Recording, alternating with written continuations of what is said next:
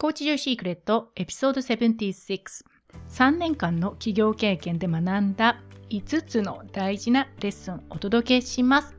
はいこんにちは。今日はですね3年もうね起業して会社を辞めてから約3年ですねになるので今日はこの3年間振り返ってみてどんなことを学んできたのかっていうのをね5つお伝えします。これから起業しようライフコーチとして起業しようとか今起業しているんだけれどなかなかね思ったような結果が出てこないっていう方はこの私が学んだ5つのことこちらをね少し意識されるとまた違ってくるんじゃないかなと思いますのでそのね参考にしてください。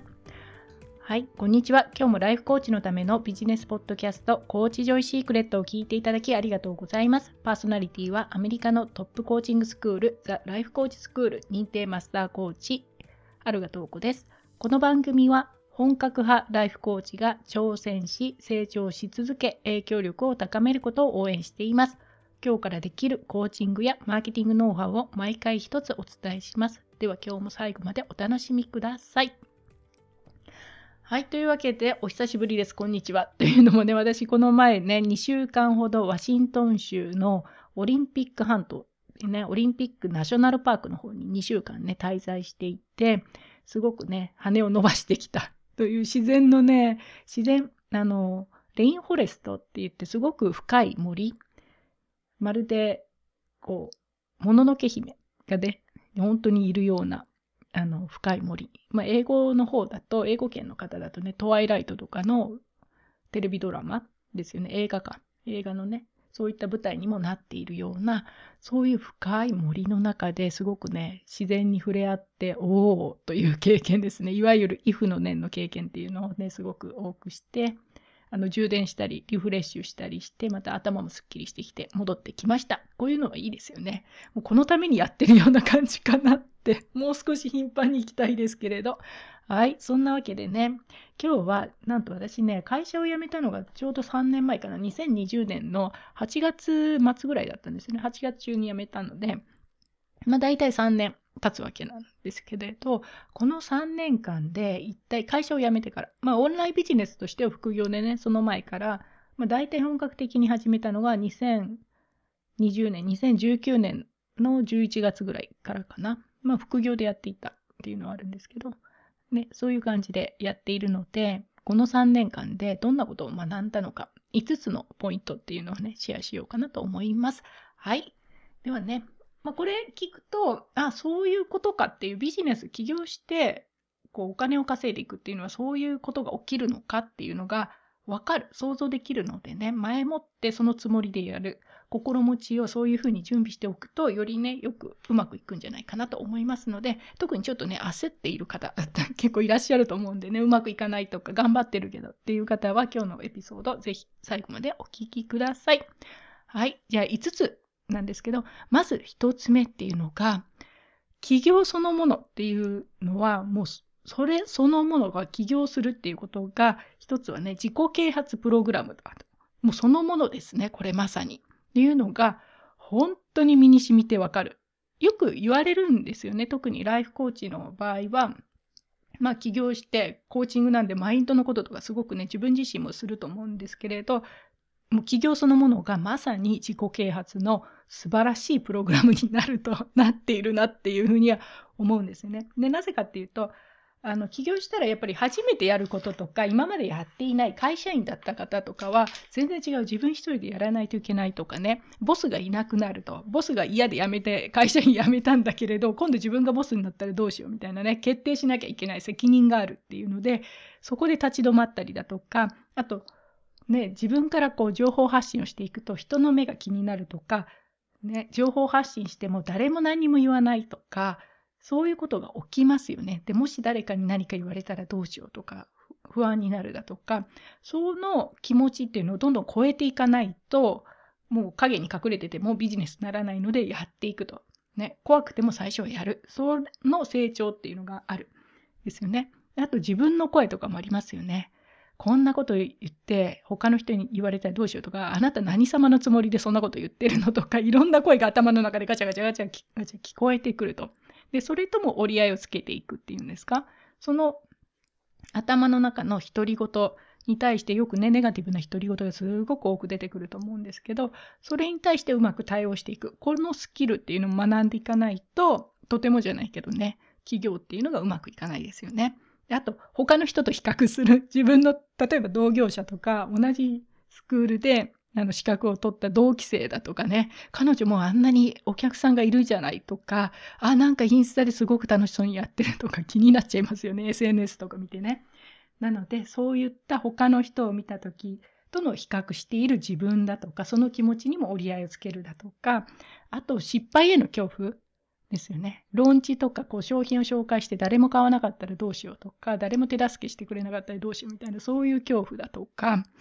実際ね、この失敗への恐怖っていうのも、失敗したことがない間はすごく怖いんですけれど、一度やらかすと大体慣れてきます。本当にね。やりたくはないんだけれど、早めにやっといた方がいいなっていう失敗するっていうのは、どの道しますから、いつかはね。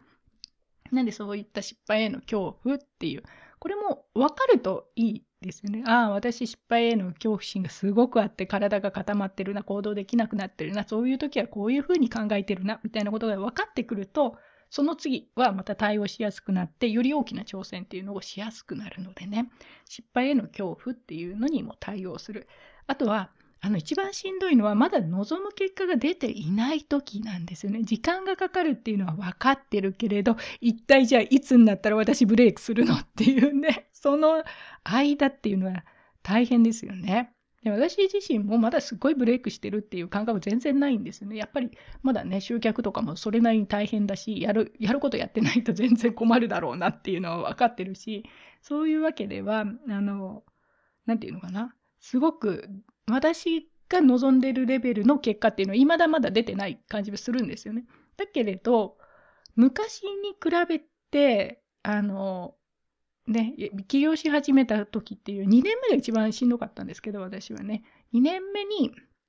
こう他の人と比べたりして焦ってるとか、なんでもうこんなにやってるのにどうしようみたいな、そういう焦りっていうのは今全然なくて落ち着いてね、こう淡々とやることやればいくなっていう分かってるんですけれど、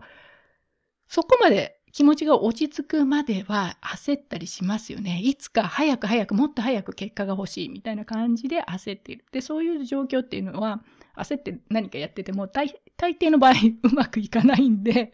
あのそこじゃないよっていうところで一生懸命頑張っちゃうみたいなことが起きるんですけれどそういうまだ結果が望む結果が出ていない時のマインドの整い方これはすっごい難しいと思います。ほとんどの方が焦るっていうので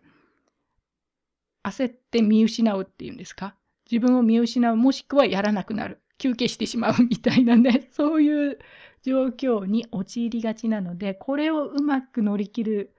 のがあの一人でできなかったら私は一番どん詰まりの時はコンサル頼みましてね。個人のコンサル頼んだのとあとコーチングを受けた、まあ、これマスターコーチのトレーニング中にもすごいコーチング受けてたのでそういう意味ではあの他の人の手助けを得て乗り切っていくっていうのがね、どこかの時点ではやっぱり必要だろうなっていうふうに思います。あとは、まあね、自分がいろいろやり始めたら責任がね、やるからには責任があるという感じのそのプレッシャーですよね。っていうのが、それもあの大きくなってくるっていうふうになって、これもどこまで責任が取るものなのかとか、自分の中できっちり折り合いがついていくと、あのプレッシャーにもならずに大きなことっていうのがどんどんできるようにはなるんですけど、プレイビッグでね。なんですけど、最初はもうね、あの、こんな30万円の商品とか売っていいんですか？みたいな感じでドキドキするっていうね、のがありますよね。私なんかがこれできるのみたいな形でなるっていうのがあるので、そういった、あの、一つ前のエピソードかな。ライフコーチの10の落とし穴っていうのでね、10個こういうこと起きますよみたいなお話してますけど、それを超えていくっていうので、本当に一つ一つ自分の限界だったり、思い込みだったり、常識だったものっていうのをどんどん超えていくっていうので、私にはこんなこと無理だなっていうのを一つ一つ超えていく。そのための、もう企業そのものが自分にとっての成長プログラムだと。私が成長するためにやっているような感じっていうんですか？それがね、一番もう身に染みるっていうか、未だにそうだなっていうふうに、ビジネスをやるっていうことを通じて、私どれだけね、精神的にとか脳の使い方にしろ、いろんな成長、人としての成長だとか自分自身を知るっていうことが本当にビジネスを通じてあのもう対面っていうか直面しないとどうしようもない状況に陥るのででそういう意味で本当起業してよかったなと独立してちゃんと向き合って自分のビジネスときっちり向き合うっていうのをやってよかったなというふうにねこれは思います。はい、というわけで1つ目起業そのものが自己啓発のプログラムですということですね。で2つ目2つ目はね効率化が最大の敵っていうのを学びました。もうこれ起業した当時っていうのは私も効率化の鬼っていうんですか？効率化することこそ生きがいみたいな感じで効率化が全てっていう感じの人だったんですよね。よく私めんどくさがり屋なんで効率化しますっていう話もしてたんですけれどこれがね実を言うと最大の敵でした私にとってはね。効率化っていうことを優先している限りうまくいかないっていうのを認めること自体がなんかもう白旗でね負けた気がして悔しかったんですけれどでも実際効率化を手放してからねの方が断然気持ち的に楽にうまくいくんですよね。でなぜかっていうとこの効率化を求めているとあのうまくいっていない間特にビジネス初期の方で効率を求めるっていうのはもう本当にやめてくださいと私ビジネスのコーチングする時にはもうかなりこれは言うんですよね。無駄になりそうだから怖いですとか効率よくやりたいですっていう方にその考え諦めない限りうまくいかないよっていうふうにかなりのねあの頻度でこのポイントはコーチングするんですけれどなぜかっていうとあの効率化したい方っていうのはいいんですけれどうまくいかない方法を一生懸命効率化してるだけなんですよね要するに。失敗したくないからあの失敗すると無駄になる時間が無駄になる遠回りになるみたいなんで一番いい方法をやりたいとかで一番いい方法がどれかっていうのを選ぶために何時間も時間かけてネットでサーフィンしたりして余計無駄な時間を過ごしてやってみてうまくいけばそれが正解っていうのができないんですよね。十分にできないし一回失敗したらああもうこんなにやって私こんなに時間無駄にして何やってんだろうみたいな感じで始まってそこで止まってしまうっていうふうにあるのでほんとね効率化を求めながら最初からやるっていうのもこれやめた方がいいなっていうふうにもう今ではわかるんですよ。で、最近読んだ本でね、ちょうどバケーション中に何冊か本を読んでたんですけれど、すごく面白い時間の使い方でね、本があって、Your Time、鈴木優さんっていう方の Your Time っていう本があるんですよね。4063の科学データで導き出したあなたの人生を変える最後の時間術っていうふうに書かれてるんですけれど、この本、時間術ってまさに効率化の本で、今この世にある時間の使い方効率化のテクニックやスキルっていうのを科学的にね分かっているものっていうのを網羅してあるようなこれ一冊読めばあのテクニック的なことっていうのは全て分かりますよっていう本があるんですけれどこれねすごく良かったのはただ単に効率化をこうしたらいいですよっていうのを話してるんじゃなくて散々散々ですよ。8割ぐらいは効率化の話をしておきながら起きながら一番最後にいやでも実は効率化を求めてる人はメンタルやみますよっていうね効率化生産性にこだわってそういう態度こそが問題そのもの。時間の無駄にするとか時間がうまく使えない。問題の根本的なものは生産性にこだわっている。効率化を求めているからだよっていうね。すごいどんでん返しっていうか一番最後に入ってるんです。でその効率化そのもの時間をいかにうまく使うっていう考えその考え方そのものが人の、まあ、これも科学的に分かってるんですけれど時間をうまく使いたいその考え方そのものが問題であって幸福感とかだとかあと生産性も結局は下げる方法に時間の効率化を気にしていればいるほど幸福感も下げるしあの生産性も下げるよっていうそれも科学的に証明されているっていう話が入ってるんですね。Your Time 鈴木優さんの本です。でそのことが入ってるからこの私はね鈴木優さんの Your Time っていう本がすごくねおおっていう感じでただ単なるあの時間塾じゃ時間時間術じゃないそれ以上の価値があるこの本はねっていうふうに思ったんですけれど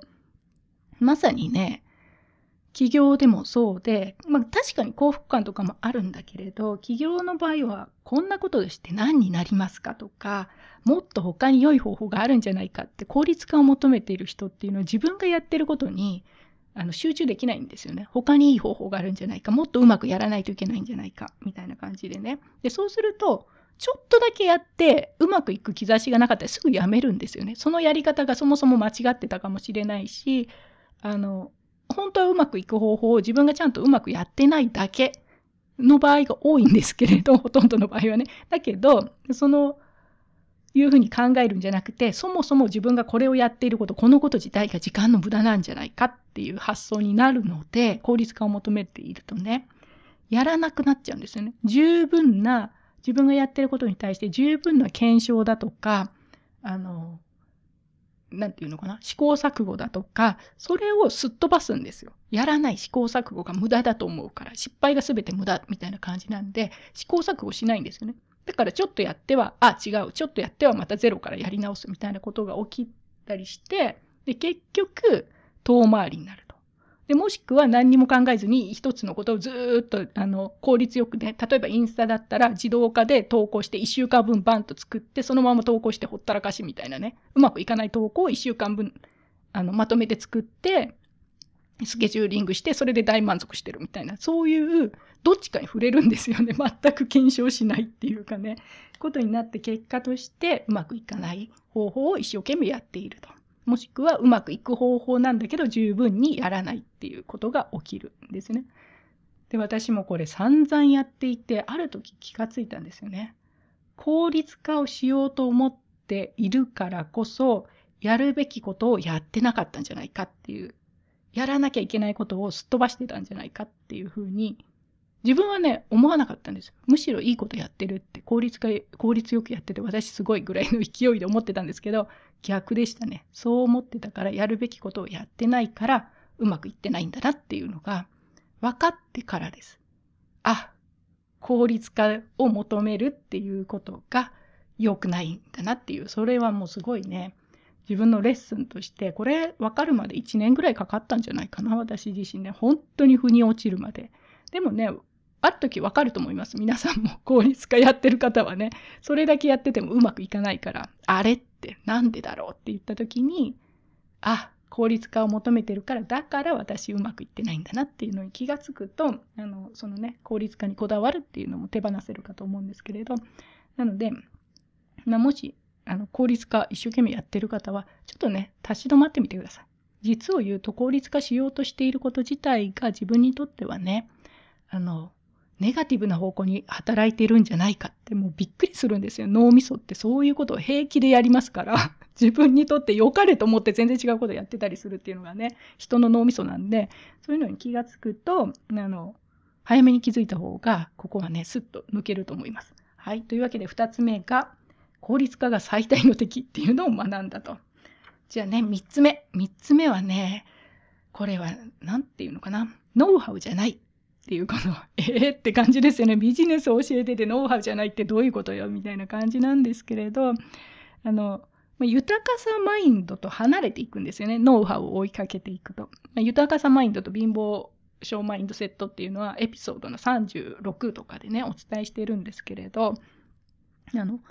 ノウハウを求めている時っていうのは、うまくいっていない理由が私が何かノウハウを知らないから。これを知ったら、これをやればうまくいくんじゃないか、みたいな、そういう期待もあるけれど、自分に何かが足りないっていう場所から一生懸命ノウハウをね、探そうとしますよね。で、私のね、あのメンターのザ・ライフコーチスクールの校長のブルック・カスティロがもうすっごいここもしょっちゅう言うんですよ。彼女自身は今年、去年か50何億ね、年収を上げていて、あと3年以内に100億いきますよってすごい私と同じであの、マーケティングマニアなんですよ、彼女ね。すごい好きなんだけれど、その彼女ですら、いや、あなたが成功する方法なんて分かりませんよ。私知りませんっていう感じでね、ノウハウじゃないっていうのを、もう何回も何回も何回も繰り返し言うんですよね。で、それはなぜかっていうと、もうライフコーチのね、ビジネスをやりたい、ライフコーチになったっていう方がやっぱりそこで引っかかると。みんなそこで引っかかるんですよね。私もそうだったけど、ノウハウは知りたい。それさえすればうまくいくんじゃないかみたいな発想になっていると。ででもこの、これがね、またさっきの効率化と一緒で、ノウハウを諦めるっていうのも散々ノウハウにね、もう数百万円ぐらい私ノウハウ買ってるんで、それを諦めるノウハウじゃないんだっていうのに分かるまでっていうのがすごい大変でしたよね。それこそもう、うん、数百万円の投資をしてそれで導き出した答えがノウハウじゃないっていうなんだそれみたいなね感じなんですけれど本当そう。ででねノウハウって結局自分がうまくいく方法を知りたいっていうことだと思うんだけれどこれ分かるかって言ったら分からないんですよ。できるまで。うん、例えば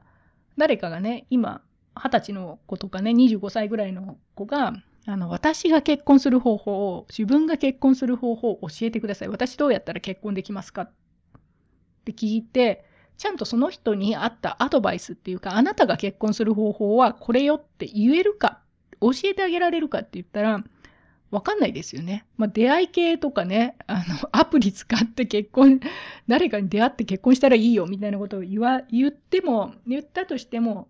ね、その人が本当にアプリで、じゃあどういう人に出会って、どうやって振る舞って、どうやって結婚できるかなんて分かりようがないですよね。相手の方がどういうふうにね、プロポーズしてくれるかなんて知らんがだっていう感じで、ほんとわかんないよね。で、皆さんも自分がね、結婚された方は、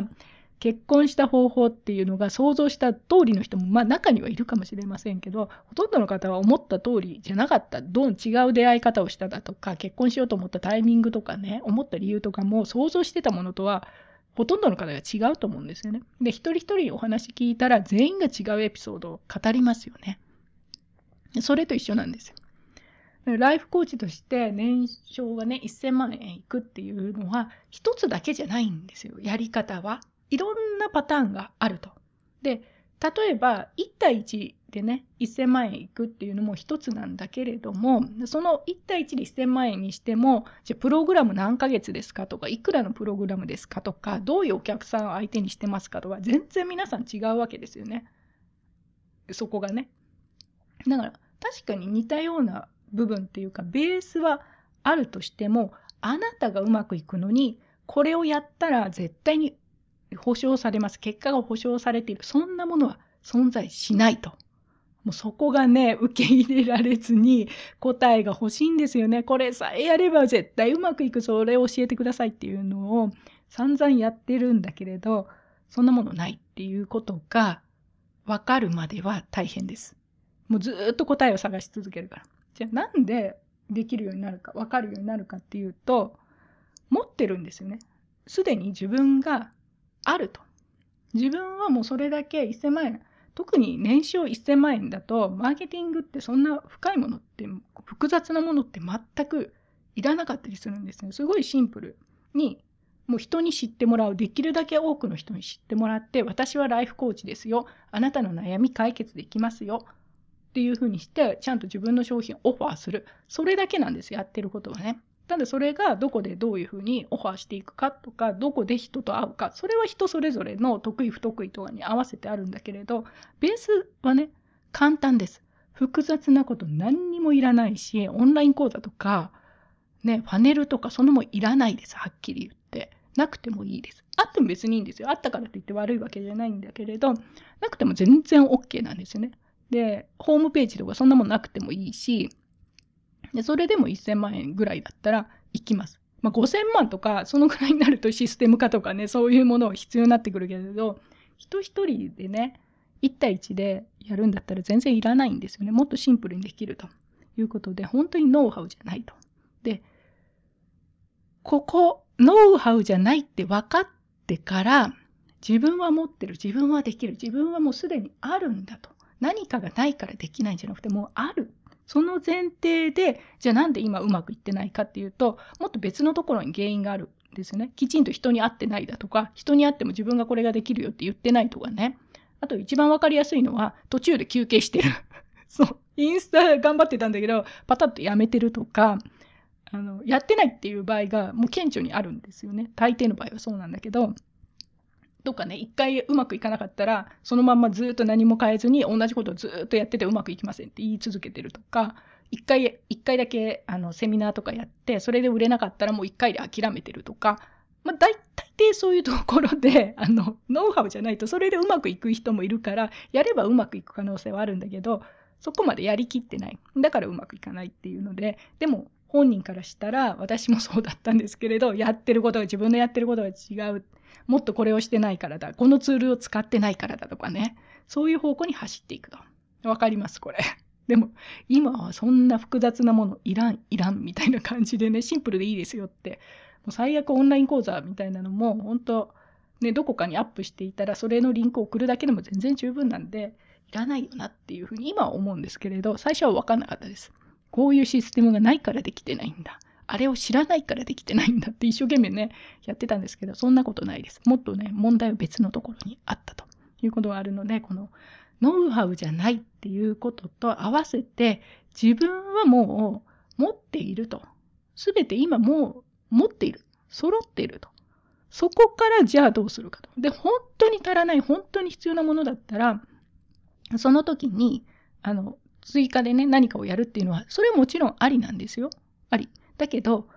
ホームページがないから売れてないとかね。だからホームページさえ作れば売れるんじゃないかみたいな、そういう発想で新しいものを追加したりだとか、ノウハウを追いかけてもそこじゃないっていう場合が、本質的な問題はそこじゃないと。ノウハウじゃない。ですよね。だから本当このノウハウじゃないっていう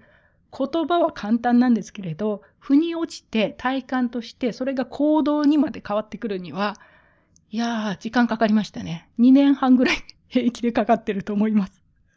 なのでね、ノウハウじゃないって言われると嫌だって思う方もいると思うんですよ。私もどっちかっていうとノウハウじゃないって言われるたんびに、ムーっていう感じでね、向かってちょっとイラってしてた時っていうのがあるんでわかるんですけど、ノウハウじゃないと。これがわかるまではしんどかったですね。はい、というわけで、3つ目はね、ノウハウじゃない。もう皆さん持ってると。その前提で考えていくと、あの、持ってるっていうふうに考えるとね、自分の内側に向かうんですよ。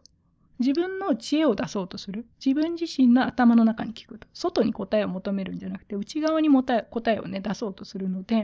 そこで本当の意味で、あなたのクリエイティブっていうのが出てくる。で、この作業っていうのは大変です。外に答えを見つけて、ノウハウをパッと教えてもらった方が楽なんです。だからみんなね、あの、ノウハウ、ノウハウっていうふうに追いかけていくんだけど、そうじゃないと。この大変だなっって人はやらない大変だなって思うことをきちんとできるかどうか。でそれをやるためにはまずノウハウじゃないと。外に答えを求めない。インスピレーションとかはいいですよ、もらってね。でも答えは自分で考えるというのがね、できるようになると、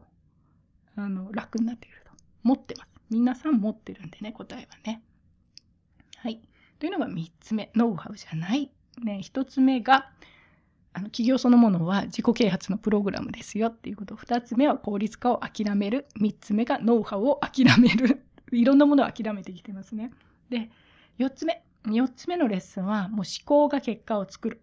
あの考えていることが自分の結果を作ってる。もうこれが徹底して出てくるというのでね。私もエピソードの34で思考から現実創造する方法とかね、お話ししてますけれど、考えていることが結果を作るんだけれど、この考えていることが自分でちゃんと意識できるかどうかっていうのはまた別の話なんですよね。これやりたい、これやりたい、あれやりたいと思っていること、やりたいとか欲しいと思っていることではないんですよね。それが現実になるわけではないというのがあるので、どの思考が現実になっているのかっていうのが分かってるかどうかっていうのがね、あります。それを、まあ、英語だとプレイコンシャスとかね、言いますよね。全意識っていうんですか？自分が意識を頑張れば注意を向けられるけれど、普段はあまり意識していないような、そういったところにある考え方とか、私はこう思うっていう、日本語だと思う、考えるっていうよりも思うっていう感じの方かな、に近いと思うんですけれど、普段なんとなく思ってること、それが割と現実になってくる。ですよね。思考であれこれ考えて、こうだから私はこういう人生を送りたいわ、みたいな感じのことではないんですよね。私の人生は頑張ってもうまくいかないと思ってるみたいな、そっちなんですよね。思うっていう感じですよね。考えるよりも。それが現実になるっていうので、自分自身が何を思っているのか、で、それの影響がどういうところに出てくるのか、そういうことを思うとどんな気持ちになって、結果としてね、あのどういう行動をとるからだから現実が変わっているのかっていう風なあの思考からの現実創造っていうのをこれを本当に徹底するというかそのまんまだなっていう日々感じるところですよね。で、マインドとか脳の、自分の脳のね、コントロールとか、手なずけるっていうのはもうこれ、完璧になることはないっていうんですか。それもまた一つ学びなんですよね。まさにブルック・カスティロですら、彼女ですらね、自分の頭がね、いろんなことをサボりようとして、いろんなことをこう、頭の中でわちゃわちゃ言うっていう、そういうことを言われてるんで、まあ、どこまで行っても完璧にはならないし、あの、100%幸せなハッピーなプレイスもないと。で、これはもうまさにそうなんですよね。どこまで行っても人生ネガティブ50%、幸せ、ハッピー50%、ポジティブ50%。でもそれはもう人として生きてる間、当たり前のことなんだと。ネガティブ50%、ポジティブ50%。それが人間の人生だよねっていうね。そこまでひっくるめて、あの思考が結果を作るっていうのがね、わかる。こちらが4番目かな。うん、終わりがなくてゴールにたどり着くもんじゃなくてもジャーニーそのものですよね。変化していく成長の過程そのもの。それがビジネスですよね。っていう感じ。で、4つ目。で、最後、5つ目っていうのは、あの、人の価値は絶対的であると。人の価値、存在価値、存在の貴重さ、尊さは絶対であると。これもわからなかったんですよね、私はね。で、私のクライアントさんも自分には価値がないと思いますとか自分に価値があると思いませんっていうふうにねよく言われるんですけれどそれで思い出す話があって街角でどこで見たのかな？ツイッターか何か動画でね見たんですけれど街角で男の方にねなんかいい話聞かせてくれっていうふうにインタビューしたらその歩いてた男性が「ああじゃあ明日ね10億円君にあげるよ欲しい?」って聞くんですよ。そしたらもちろん欲しい欲しいって言いますよね。10億円くれるって言ったら。で、そしたら、だけどその代わり君明日死ぬんだよって。それでも欲しい？ってっていうふうに聞くんですよ。そしたら、いや、10億円もらっても明日死ぬならいらないよ。いや、それだったらいいです。でそしたら、ね、君の明日っていうのは10億円よりも価値があるんだよ。その明日どうやって生きるの？っていう、そういうね、あの、エピソードみたいなのが動画であって、ああ、なるほどなって思ったんですよね。よく人が価値っていう時は何かね、自分は稼いで、特に稼いでいないからとか、起業したらまだ稼げてないから、だから私はやってることが価値がないですみたいなね、発想になりがちなんですけど、それっていうのは完全に自分の価値イコールお金自分に値段をつけている。ですよね。値段で、だけど、さっきのお話のように、10億円もらって明日死ぬって言われたら、それいらないよっていうことは明日生きてるだけで10億円以上の価値があるって自分は思ってると。そういうことなんですよね。でそういうふうにあの人の価値って言った時に金額とかね稼いでる金額とかそういうものじゃないよね。だけどなんとなく価値っていう言葉を使うとどうしても相対的なあの値段っていうのかなそういうものに引きずられてしまうと思考のパターンが。っていうのがすごくね、あるんですけど、そうじゃないと。で人の価値っていうのはもう絶対的なもので、英語だと、あの、ワーシネス、ワーシネス？ちょっと発音がね、あれですけど、ワーシネス。で、人がよく人間の価値でお金って言うとバリューみたいなね、その値段をつけたバリューっていう感じだけど、ワーシネスって言ったら、なんていうのかな、存在価値とか、私は尊さだとか、貴重さとか、そういう感じで思うんだけど、人の価値ってそっちなんですよね。バリューじゃないと。ね。違うんだなって。で、それは絶対的なものであるから、あの、結果や、ね、私が何かうまくいったら私の価値が上がる、ワースネスが上がるかって言ったらそんなことなくて、うまくいこうがいかないが一緒ですと。で、何をやってようがやってないと関係ないと。起業したからといって価値が上がるかないです。変わらないです。一緒です。会社員でも一緒ですと。んで、私があのね、ビジネスでうまくいっていれば価値が上がる。うまくいってなければ稼いでない時は価値が下がる。そんなものではないと。ワースネスっていう存在、そのものの価値っていうのは絶対的に変わらないという、この感覚がわかる。本当の意味で納得できるまでは、やっぱり時間がね、かかってます。究極の自己需要。だから何があっても何をやらなくても人としてあるその、その存在そのものに生まれてから死ぬまでも絶対的な価値があるんだっていうふうに、本当の意味で分かるまでっていうのはあの人がね何か言ったり自分がうまくいかないとなんとなく自分が削られていくようなそういう不安定な感じっていうのがあったんですけれどもう絶対的な価値があるそのことが分かる全ての人はその代わりねこれすごくいいっていうか自分よりすごい人もいないし自分より下の人もいないっていうことなんですよね。全ての人が人間として等しく貴重でありそれがどんなに悪人であろうともどれだけ例えば私にすごいひどいことをした人であったとしてもその人たちも同じ価値があると。そういう感覚を受け入れてからそれが初めてあの自分自身の内側から本当に来る自信っていうのかな何があっても大丈夫っていうか自分は今のままで何かが足らないということもなければ何かを直さなきゃいけないとか直してないからうまくいってないとかそういうのが全部スコーンって抜けるんですよね。自分はこのままあるがままでそのままの状態で100%の価値があると。でもちろん私だけじゃなくて他の人も同じですよということなんですね。でこれが分かるようになるにはあのやっぱり抵抗する方もいると思うんですよ。他の人と一緒って言われたら自分の方が絶対あの人よりも上とかね彼女の方がすごいとかそういう物差しで見ている間は絶対受け入れられないですこの考え方。でじゃあ本当にそうかとか聞く方とかいらっしゃるかもしれないんですけど本当に言ってることそうなんですか？正しいですか？ってね。本当に世の中そうなってますか？って。でも考えてほしいのはそれ正しい正しくないとかどうでもいいです。はっきり言って。どっちでもいいですそんなことは。あなたがもしも選べるんですよと。こうね全ての人が等しい価値がありますよってそういう世界として世の中を見ることもできますよと。そうするといちいち誰かと比べて私はこうだとかあのいちいちね結果に対して恐れてしまうだとか、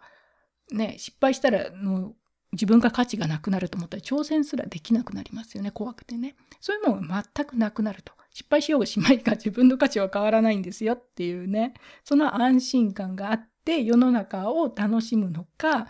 あのいや私は価値が、ね、誰かよりは上ですよみたいなねその優越感を楽しみたいただそれを楽しむ優越感を浸りたいんであれば必ず必ず自分より上の人っていうのはいらっしゃるのでその人に比べたら自分は下だっていう劣等感も合わせてついてくると。別にどっちが正しいとか世の中どうとかそういうことだと本当にどうでもよくてあなたが自分の人生生きる時にどっちの人生生きたいですかとわざわざね優越感とか劣等感を抱えて引きずったままぐちぐち言いながらとかそういうものでもの世の中をね見たりだとか他の人に対してメッセージを発していきたいのかそれとも全部ね本当にもう何をしようとあなた自身は絶対的に変わらないと。自分もそうだしもちろんクライアントもそうだし他の方もね自分の子供も親も全て犯罪者も含めて全部一緒ですよと。いうその世界観で生きていきたいのかどっちが楽しいですかと。どっちが生きやすいですか。そのそれだけなんですよね。なんでただもうこの放送を聞いたからにはご自身で自分で意識的に選ぶと。どちらがいいですかっていうのはね。別にどっちがいいから悪いからって誰かにね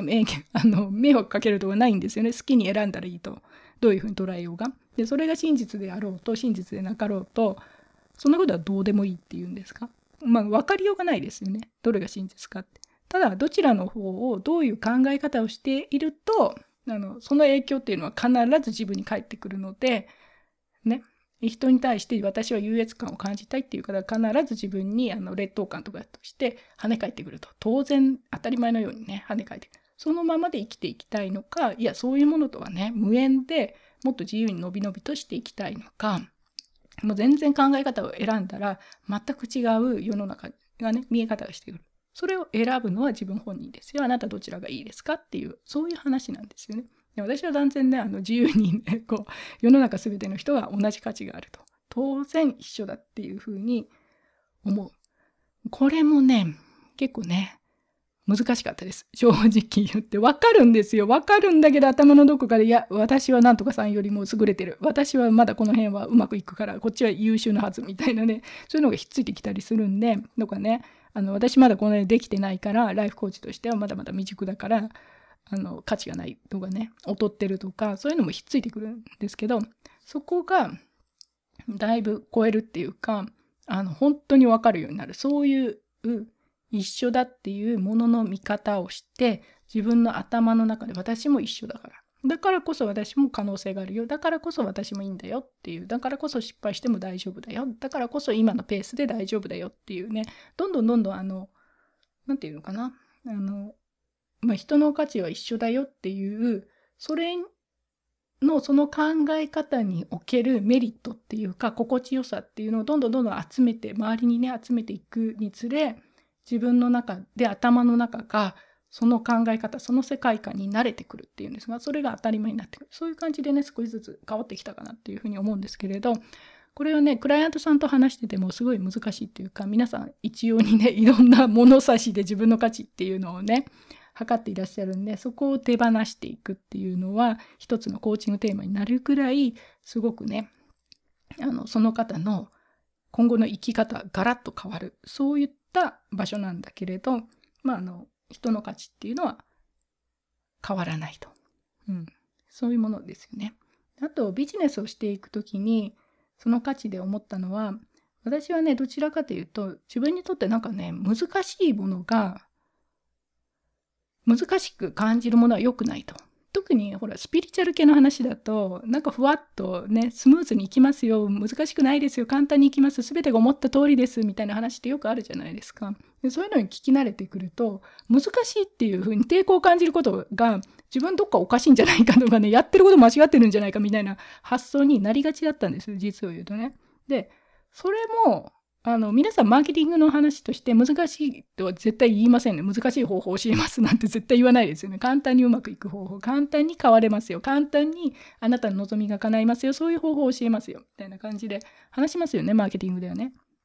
だから、なんとなく自分の中で簡単にやることの方が、簡単にやってる人の方が価値があるっていうふうに、それも価値っていうんですか、上下関係を作ってたんですよね。簡単であることがいいことだみたいな。でも冷静に考えると あのその人にとって簡単かどうかって自分にとってね簡単かその何かがね難しいかってどうやってわかるかって言ったらそれもうあくまでも主観ですよね。私が難しいと思ったら難しいし簡単だと難しいことやってても他の人から見てねでも私は簡単ですよこれみたいな感じだからそもそも簡単か難しいかっていう軸で話してること自体があナンセンスだなって無駄だなっていうか意味がないことなんだなっていうふうにねまずそこが一つで、あと難しいから良くない。簡単だからいいっていう、必ずしもそうじゃないんですよね。難しいことやった方とかの方が、断然学んでることっていうのはすごく多いから、その分成長してるっていうのはね、めちゃくちゃあるんですよね。当然、その中で。なので、一概に簡単だからいけないとか、難しいから、簡単だからいいか、簡単だからいいとか、難しいことやってるから、それ、それが良くないとか、そういう話でもないし、簡単か難しいかなんて主観的だから適当なんだな。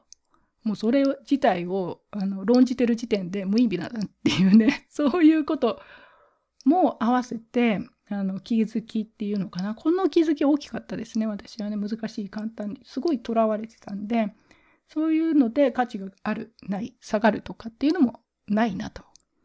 いうことなんですよね。という感じで5つ目が人の価値とかっていうのがね、あの、意外と皆さんね、何かの軸で測ってたり、軸でね、いい、悪い、大きい、小さいみたいな感じで思ってるんだけど、大抵それっていうのは適当なものだったり、意味がなかったり、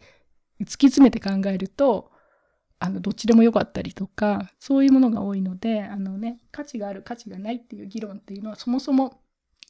何て言うか無駄になる。特に人に対してやるときはもう無駄っていうか意味のないものになる。なぜかっていうとそもそもみんな生まれてから死ぬまで100ですよと。どんなことをしようがどれだけ悪人だろうがどれだけあのいい人であろうが変わりませんっていうねそういう感覚になる。でこれはね本当うん、話では聞いてたけどあ本当にそういう世界観なんだなっていうのが身に染みてわかるにはやっぱりね2年とかねそのぐらい私はかかってます。というわけで今日は起業して3年間で学んだ大事なレッスンということで5つお伝えしました。1つが起業そのものが自己啓発のプログラム。2つ目は効率化は最大の敵諦める。3つ目があのノウハウも諦めるっていうね。この2つ大きいですよ諦めるのが。で4つ目が思考が結果を作る。もうこれは本当ですそのものですよね。で5つ目が人の価値存在価値っていうのは100ですと。上下するもんではないですよと。うん。ね、そういうことがあるっていうので5つお話ししました。はい、というわけでね、また皆さんはね、どういうことを学んだかとか、あのインスタとかね、Facebook で教えていただけると嬉しいです。はい、というわけでね、まあ、ライフコーチとしてビジネスを立ち上げていく、そのための最初の7ステップっていうのを PDF でお伝えしてますので、興味のある方は、そちらの方ダウンロードしてください。